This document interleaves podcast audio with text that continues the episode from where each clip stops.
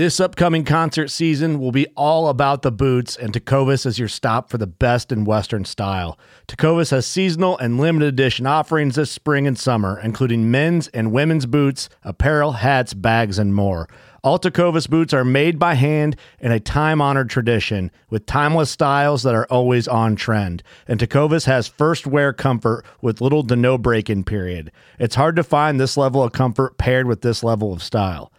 Stop by your local Tecova store, have a complimentary drink or two, that's WCB style, and shop new styles. The smell of fresh leather and friendly staff are at your service. Many stores even have leather custom branding to make your boots truly personalized. And with regular live music and events, there's no in store experience like it.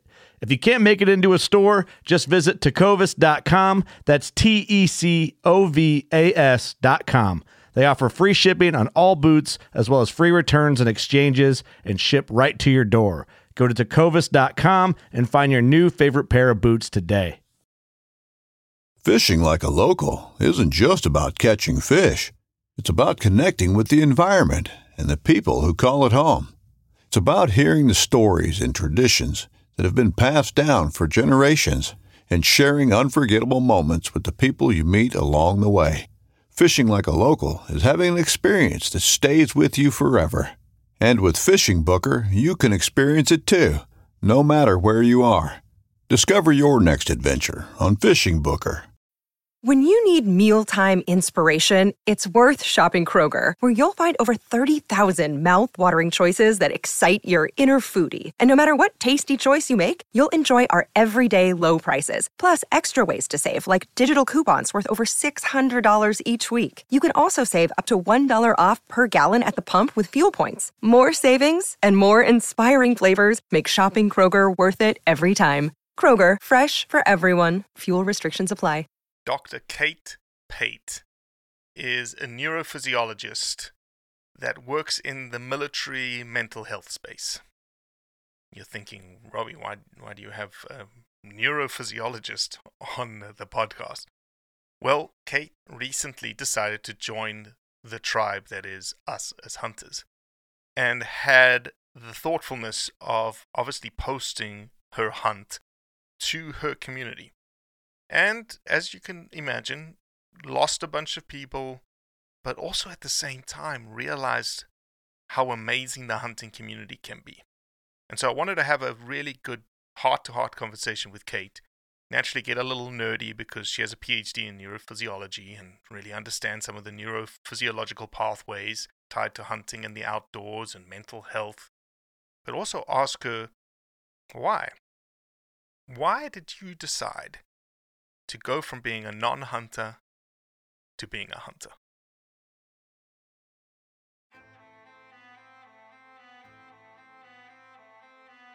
So there's a reason why I started Blood Origins. And that reason is simple. Is that I wanted to convey the truth about hunting. It brings awareness to to non-hunters that it's it's more than just killing animals. How do I start it? Brittany. My name. My, is- Does my hair look okay? It's fantastic. My name is Mike Axelrod. Start again. Yeah, I hated it too. Braxton, you said something in the car to me. You said that you were living on borrowed time. Hmm.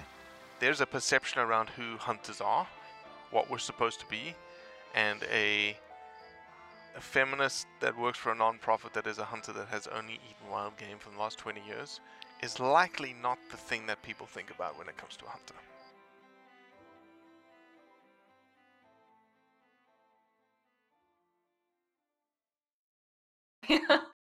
Are you experiencing these like minus 50 degree temperatures? Yes.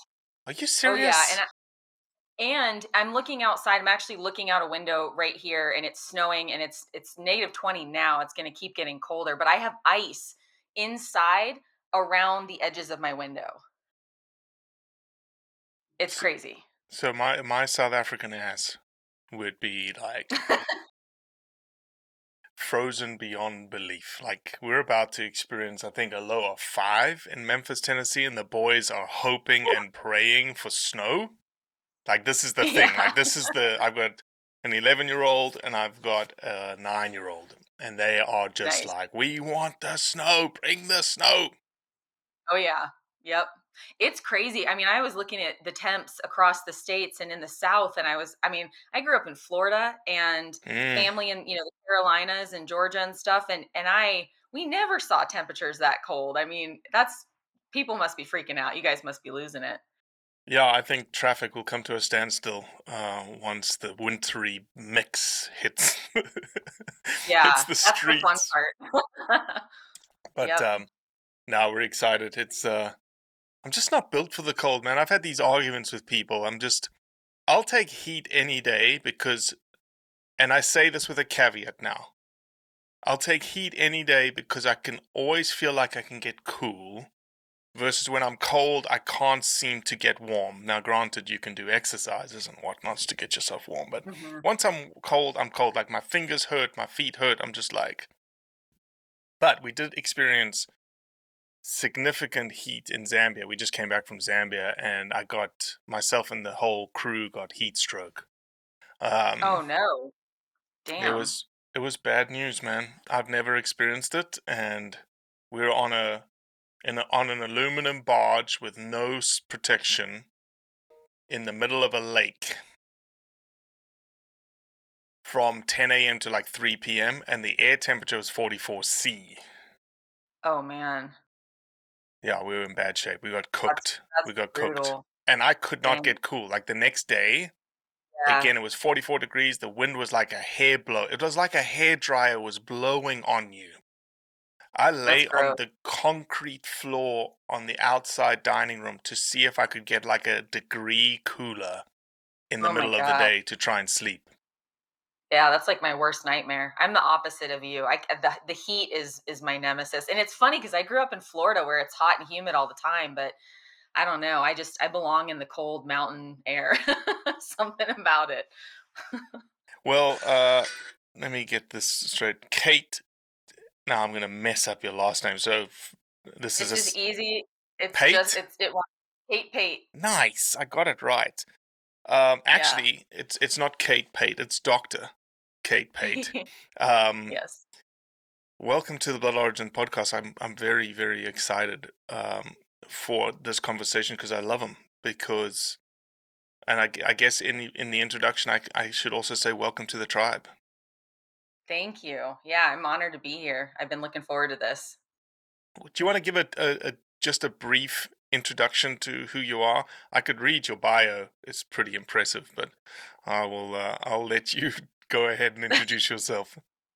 Sure. Um, I yeah, I I'm as you said, uh, Dr. Kate Pate. I have a PhD in neurophysiology, so a lot of what I've been doing in my career has been medical research and teaching, and more recently been focused for the past eight years on military medical research and um, also coaching in the military veteran and first responder space in mostly in regards to health and wellness, but focusing a lot on traumatic brain injury. Um, so that's kind of my my Who career. do you, who do you work for, Kate? work for myself? Really? Okay. Yeah, Yeah, I founded I founded a company with my business partner that does the military medical research, and we get government grants to do that work. And then the coaching is is just me. Sure, sure, of course. Um, Mhm. when did you grad? When did you get your PhD in neurophysiology? In 2010. Man, so you've been you've been at it for. When did I get? I we got our PhDs about the same time. I um.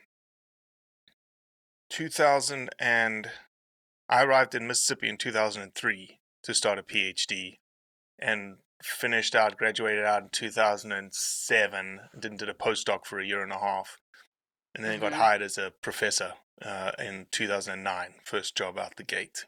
So Very cool. Yeah, a lot of people Yeah, I don't understand that PhD process, man. It is a No, It's a and the postdoc. I mean, the postdoc was also pretty painful. It's just you know you're you're working for peanuts, and you know you're just like constantly stressed, and oh man, it's it's pretty rough. What's the best part of a, a professor's job is to hire a postdoc because you're just like, you go do all that work. I'm not paying you squat, but you just you need the resume. Go do it. So Mm-hmm. Oh yeah. So you didn't I, I'm again. So when I say welcome to the tribe, to give everybody a context, uh, you recently have decided to become a hunter. Mm-hmm. Or, Can just give me a little bit of background to like growing up. Did you not get exposed to hunting? What was what was that like in, in growing up in Florida? Yeah, we we didn't. My family doesn't hunt, um, and it wasn't a part. I mean, there was never really a discussion around it. There's definitely no no anti-hunter sentiments in my Mhm. family at all. It just wasn't a part of our family culture. Um, firearms were, and I, you know, my dad was in the military. I have two brothers who served, and uncles, grandfathers. Lots of military background in my family, and so we did have firearms growing up, and we would go shoot targets and things like that. I really enjoyed archery when I was a little kid, but it was, you know, tiny, tiny little uh, old recurve bow and um, targets, and wasn't anything, you know, big or elaborate or even common. Really, it was sort of sporadic when we did it, but that was, um, yeah, it wasn't, you know, firearms weren't an unknown entity for me, but the hunting thing, you know, we, I, I don't. that came from me. It wasn't really anything that I adopted from family or even friends. I didn't have any friends. Like when I decided I wanted to hunt, I was living in Colorado at the time. I'm I'm currently in Montana. I've been in Montana for a year and a half Mhm. and when I was in Colorado, that's when I decided I wanted to hunt. But at the time, you know, I was a mountain biker and climber and skier and snowboarder, and I didn't have, you know, the friends who did those Sure, sure. activities really weren't part of the hunting community. But um, Why did you felt- decide you wanted to hunt? Like, why all of a sudden did you just wake up one morning and be like, ah, I feel like I'm going to be a hunter today? No, it was sort of a, a something that was building over time. It sort of paralleled my desire to connect more with nature and connect more with myself. Like I- I've been, I'm a pretty introspective person, and it almost felt like the more reflection I did in trying to learn who I was as a Mhm. human being and my place was in the world, that that was something that just seemed like natural. Were you almost getting like a- exposed to it? Like, how did you? Because to Um, me, almost you know, you, you're saying all these things, and it's like, well, there's no part of you or your community that has hunting. So were there just like little bits and pieces that were creeping in on the sides and on the edges, and people that you met? Yeah, that's probably it. I mean, I, I did have one friend who hunted, and um, I was really close and still am close friends with his wife. And she and I talked about doing a hunter education course together. And um, we ended up not doing it there. I think maybe she did it online, but I ended up not doing it. And but it was something I was intrigued by, and I remember talking to him about it. And he grew up in the Northeast and and hunted there, and I I was curious. I think I've always been kind of curious around what it entails, but it always seemed kind of confusing and overwhelming. So I never really dove into it. I didn't have any mentors. Um, but I, I would get little bits and pieces. I would certainly see things on TV or movies or magazines. Even in Colorado, there's a big outdoor industry. So um, I wasn't necessarily part of the hunting outdoor industry, Mhm. but I was a part of the adventure community. Um, so there were some similarities there, and maybe I had picked up some things at trade shows or something like that. I, I honestly can't really remember, but I do remember wanting to get into it, and I made a very conscious choice moving to Montana because I wanted hunting to become part of my life and not just a thing that I did periodically. I wanted it to become a a way of life. And people in Montana, my friends who lived here before I moved here and I would, you know, come up and visit, it seemed like this is just how people live in Mm. Montana. And of course not everybody, but it was something that I really wanted to surround myself with and immerse myself in. Um, and I was like, you know, if I'm going to learn how to do this, I want to be around people who live this and do it ethically and can can mentor me. I didn't have that in Colorado and I just didn't connect with the hunting community there. There's a huge hunting community. It just wasn't part of my Hmm.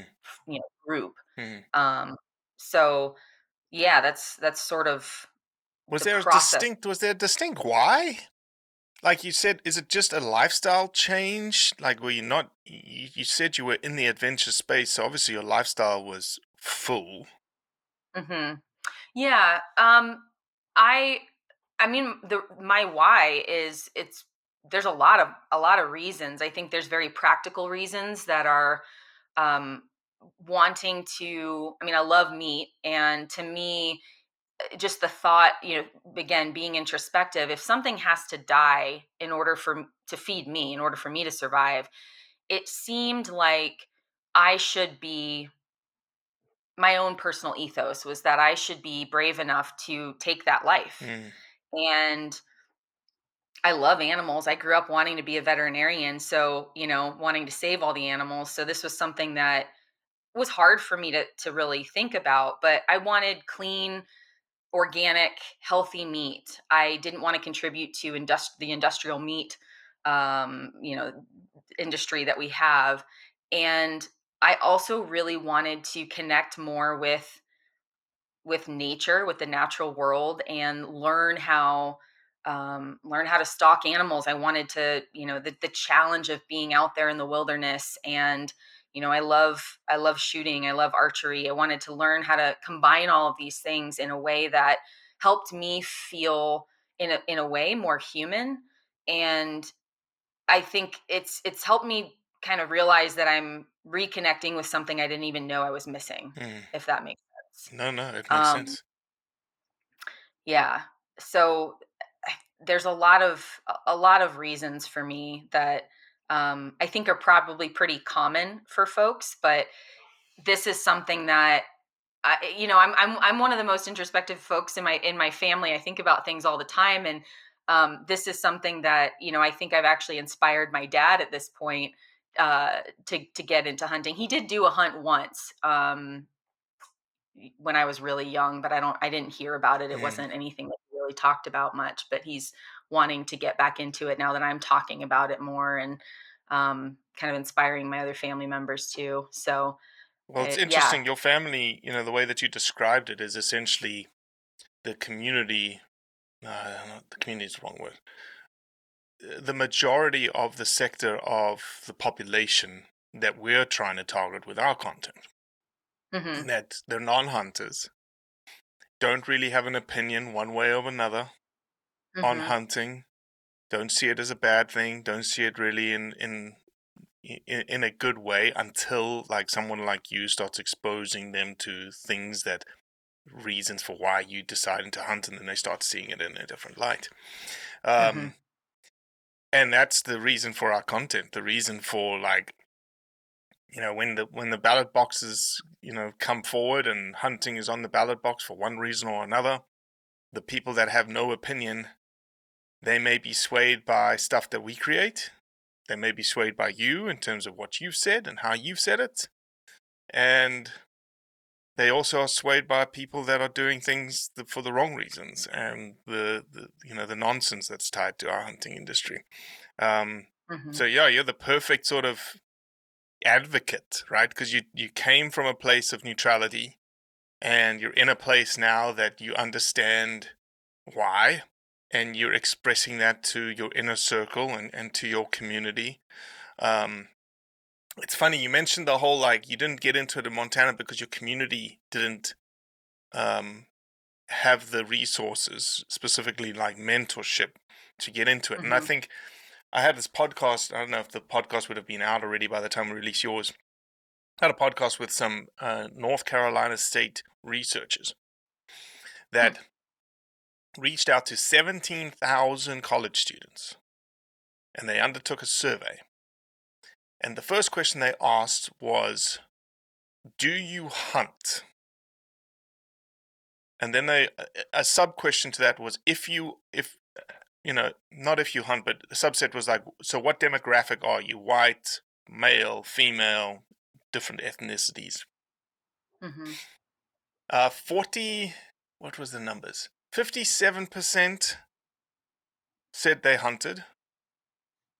97% of that 57% said, or maybe it wasn't 57, maybe it was like 43, but it was a, it was a pretty good number. Yeah, that's that's a big number. But 97% of those were white males. right. Okay. They had a demographic of like 3% that were like, we don't hunt. There was a smaller, like 18% that um, I've hunted in the past but don't hunt anymore because I've moved to a city or an urban, you know, environment kind of thing. Mm-hmm. Then the the statistic that blew their minds and blew my mind. And when you think about the percentage of the population of Americans that hunt, it's about 4%. Okay, generally across the 360 million that we have. We're in the like fourteen million range, something like that. 22% of the 17,000, which when you you statistically increase that across the population of college students, it's almost like 6 to 8 million. That 22%. percent mm-hmm. mm-hmm. 22% said we don't hunt but we want to learn or we want to know how to do it. Cool. But we don't know where to start. We don't have mentors. We don't have like the entry. Mm. The but we know the barrier of entry to to hunting is high. Yeah. The other cool, the other cool part of the twenty two percent is like male Caucasians were like twelve percent. The rest was Mhm. female and other ethnicities, That's awesome. which is crazy to think. Like twenty, like, it's an enormous number It in is. terms of hunters. Yeah, I can definitely relate. I mean, that was, and you know, the girlfriend I mentioned before, she and I talked about hunting, and you know, we were like, well, maybe we can, maybe her husband could mentor us, you know, and and he could be the person. But um, even that wasn't didn't really seem like the right option. Like he, not that he wouldn't have been a good mentor, but it just wasn't something he really wanted to do. He wasn't he didn't wasn't called to do it.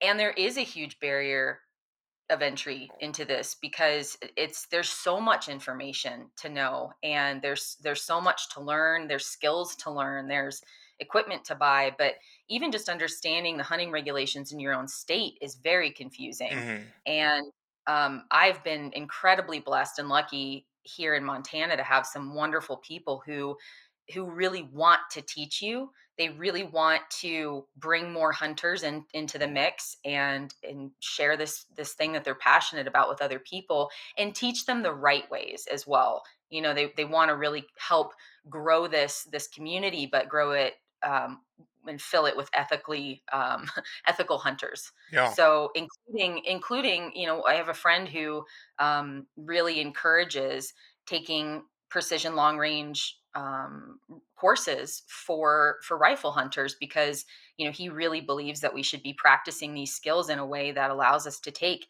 ethical shots and not just to pick up a rifle you know once a year kind of thing So let's talk. I don't want to. I don't want to know about the hunt. Mhm. I want to know more about your thought process, given that you are, you know, a neurophysiology PhD. hmm You you experience this hunt, you get it done. Now the sort of question comes in: What do I do in terms of telling people about this hunt? hmm Because you got flack for it, right? I did. Yeah, I you know, I on social media I have a very interesting um group of followers because I I sort of cover uh, a lot of different areas. So even in, you know, I obviously have the military community, there's medical community, um, there's the athlete, you know, adventure athlete community, but I also uh, because I work with um, veterans in um, in healing trauma and healing brain injuries, some of what I do is in the psychedelic medicine space, and a lot of people who have um, done psychedelics are vegan and vegetarian, and um, there are a, a lot it's not you know i don't know what the percentage of, of folks would be but you know you definitely do tend to um, see that more often in that community and it was a lot of folks it seemed like from that community um, you know i have vegan friends and you know they don't want to see dead animal pictures in their feed and i was very thoughtful when i posted the, the picture that i did because i know that there's you know that's not what even hunters sometimes don't want to see Hundred that but. You know so i was conscious uh, of that choice that i made but i wanted to share this part of my life that is now a very big part of my life and it did change a lot about how i see the world how I view myself, how I view my food. And I, I did want to share that mindfully. And I wrote, I spent some time thinking about how I would thoughtfully convey that to people. But I did lose a lot of followers because of that. And I knew that was going to happen. And I totally get it. I unfollow people when I don't want to see stuff that they post all the time in my feed. You know, I it's part of social media. You have Sure. a choice Sure.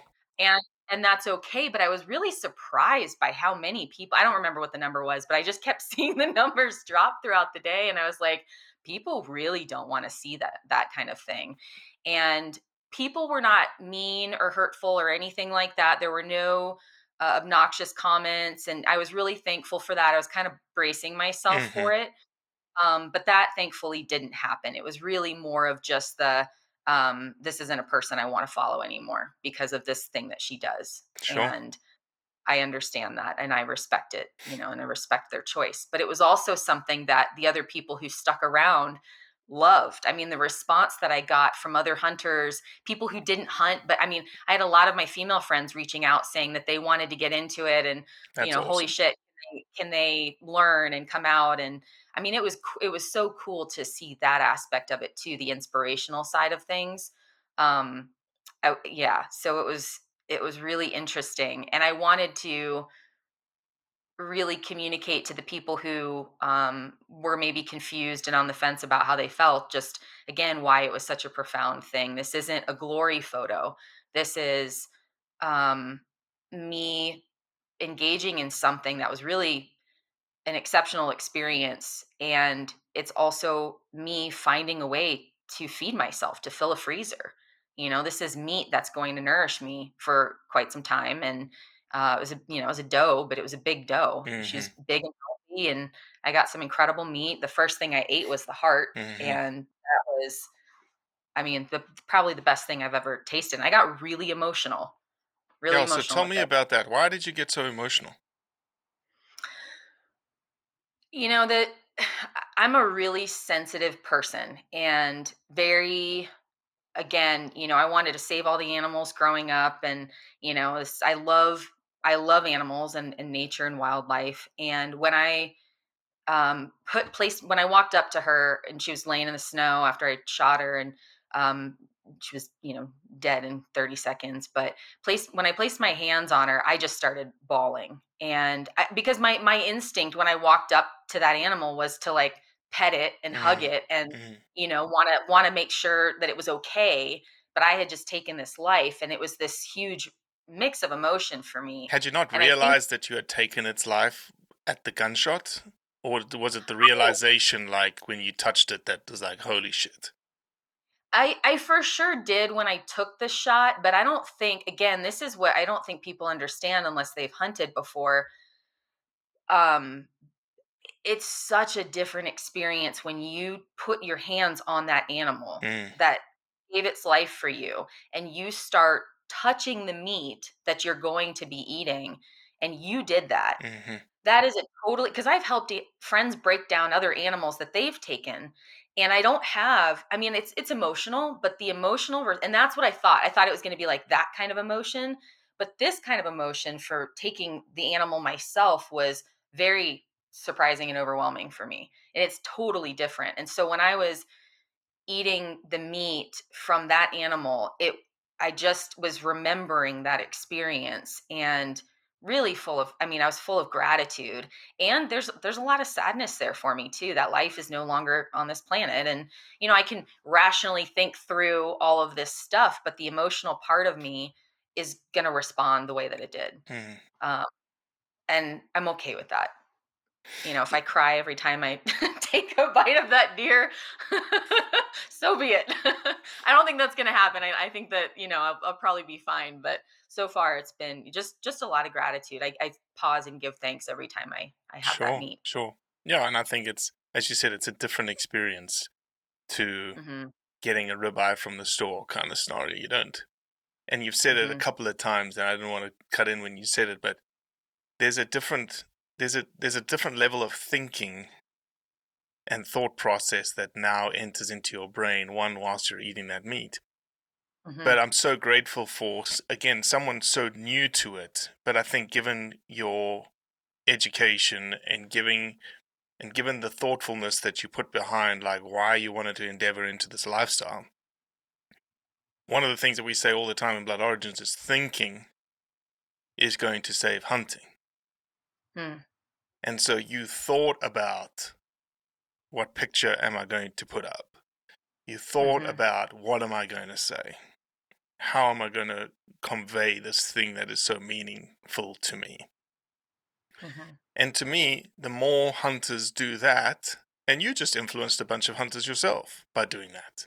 You just influenced a bunch of hunters in terms of like, oh wow, next time I post something, I need to think a little bit more about that, just because of what you said and, and, and how you posted. And that's to Mhm. me is is the biggest influence we can have in our hunting community is people just like, oh, I'm about to post this picture that's going to be a little controversial, and they stop and think, Mhm. hmm, maybe I shouldn't do it. Yeah. Yeah. Like, what are your intentions? You know? yeah, even if your intentions are pure, thinking like, oh, this picture probably is not going to be received the way that I intended to rec- be received. Mm-hmm. So I'll change it. Yep. Or I won't post Yep. about it. Or I'll just Mhm. send it via iMessage to my best mate and say, hey, look, don't share this. You know? Yeah. yep. Let me, uh, since you're in the mental health space and you're in the military space, I don't know if you've had any interactions with military veterans and mental health as it's as it ties to hunting. Mm-hmm. Um, it, it- it's one of the biggest things. We released a. Uh, I don't know if you saw it or not. We it was called House in the Woods. We released a video um, on Veterans Day about a place in Maine that's called the House in the Woods, and all it does is it takes in veterans and puts them on a bear hunt, essentially. Um, Cool. and it, and it's it's a place where military individuals can get together as brethren and open up to the issues that they're having, wherein they wouldn't be able to open up elsewhere to normal people in normal society. And Mhm. obviously the, the, the thing that that is the outdoors and, and the thing that hunting brings to them. And like and I'm not a military person. I've no military people in my background. I'm incredibly grateful for them and you know who knows if my if my boys grow up into that world into that world or not. But can you talk a little bit to that and sort of what you've experienced?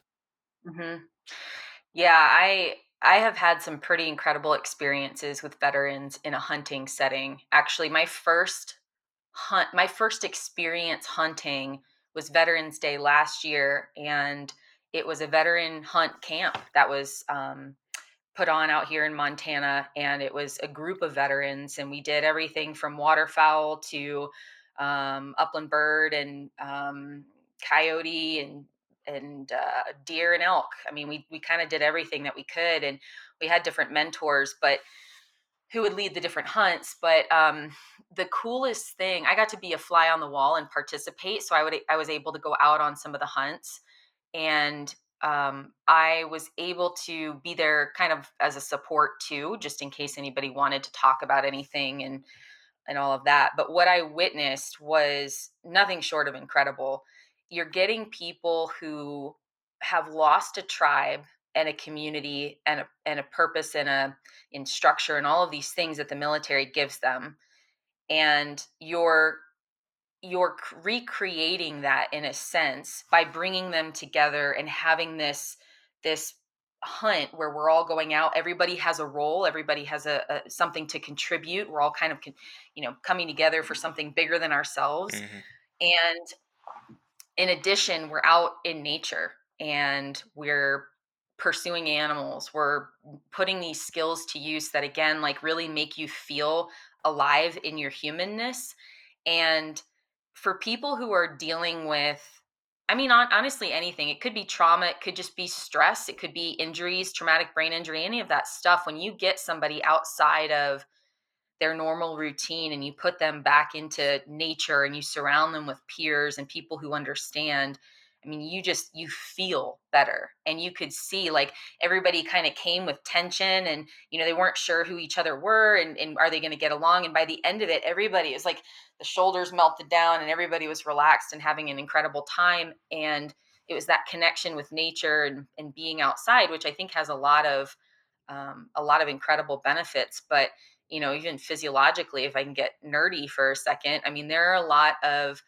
um, really important uh, bacteria in the soil, even and on the animals that we touch that we co evolved with, and that actually help promote an anti inflammatory state in our body. And we don't live in connection with nature anymore. Um, many people on a regular basis, you know, they live in cities and everything is sterile but that's the other aspect of being out in nature is you know honestly like touching the dirt touching the animals being outside there's a, a real physiological benefit that um, improves mental health through these anti-inflammatory pathways but that stuff aside it's just being out there with other people who understand and this pursuit of of game is um, I think it people don't realize how impactful it can be. Yeah, talk a little bit more about that science because that's one of the things I wanted to ask you about. You know, it, mm-hmm. what does the science say from a neurophysiology perspective? Mm-hmm. What happens to people when exposed to the outdoors, or and I don't know if there's specific science that says hunting per se, but because I don't is there is there any science that is hunting from a neurophysiology perspective, or is it more just generally outdoors? It's I haven't found anything hunting specific. Um, I I could definitely dig into that and, and find out, but in my studies thus far, I haven't come across anything. But with regard to to you know the term nature therapy or being in the outdoors, there are a lot of different reasons why it can help somebody and um, and improve health, mental health, physical health. And a lot of it is eh, this separation that we have from um, screen time. So, you know, we're always on our phones, we're always on a computer screen or staring at a TV screen, and that can affect circadian rhythms if we're looking at different types of light at different times of day typically in nature hopefully for most people they're not you know bringing tvs with them and hopefully they don't look at their phones very often but that can definitely help. So just a break from screen time and a resetting of your circadian rhythm to the natural cycle of, of light can be really helpful and help people sleep better. And then there's this old friends hypothesis around bacteria in the soils that is really powerful. And um, I have a colleague in, in Colorado who studies this, and this is his, he's a neuroscientist, and he studies these different bacteria and how they can improve basically they're immunomodulators. They uh, help your immune system in a way that promotes this anti-inflammatory profile in your gut on your skin and, and throughout your whole system including your brain. And all of that helps the, the control of that inflammation helps really um, improve mental health. So we know from the, the, literature that mental health suffers when you have inflammation and you know that can promote infl- inflammation from a number of causes can promote depression anxiety um, can make somebody more susceptible to developing post-traumatic stress disorder after trauma um, there's a lot of, of research around this and so the bacterial old friends hypothesis is probably one of the main drivers mm. so i always joke about people like laughing out in nature and having a good time and like eating, you know, like accidentally getting some soil in their mouth when mm-hmm. they're just mm-hmm. smiling or laughing all the time. Like that's a good thing. Not that everybody should just go eat soil, handfuls of soil, but like, you know, I don't know, maybe, maybe a handful would be good. well, but, it's almost uh, to the point of your kids. Let your kids eat some dirt when they're growing up. Stuff, you know.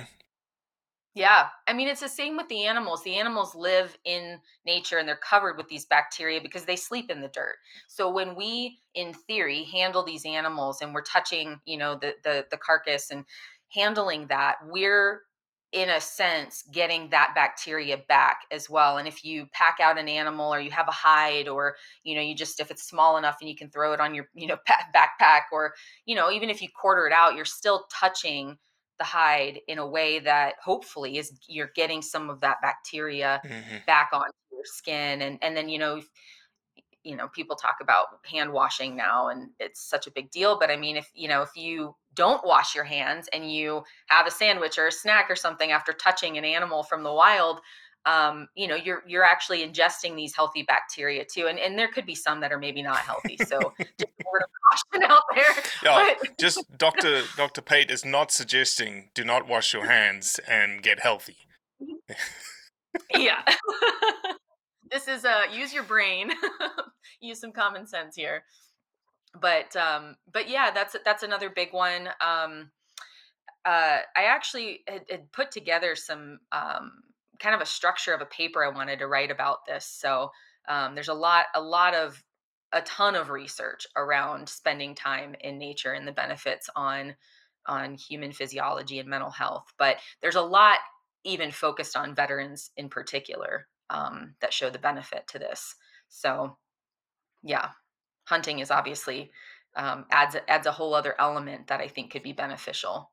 hmm No, we, we, we see it all the time. Obviously, we engage with, we don't engage with as many veterans as you do, but those that we do engage with just cannot, you know, stop saying how hunting eh, at times saved their lives.